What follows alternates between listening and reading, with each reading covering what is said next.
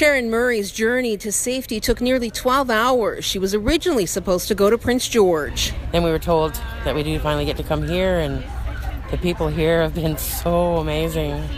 Like, proud to be Canadian, for sure. Have you had any problems registering or anything like that? No. No, they make this so simple. Like a kid could be them here by themselves and and get everything taken care of.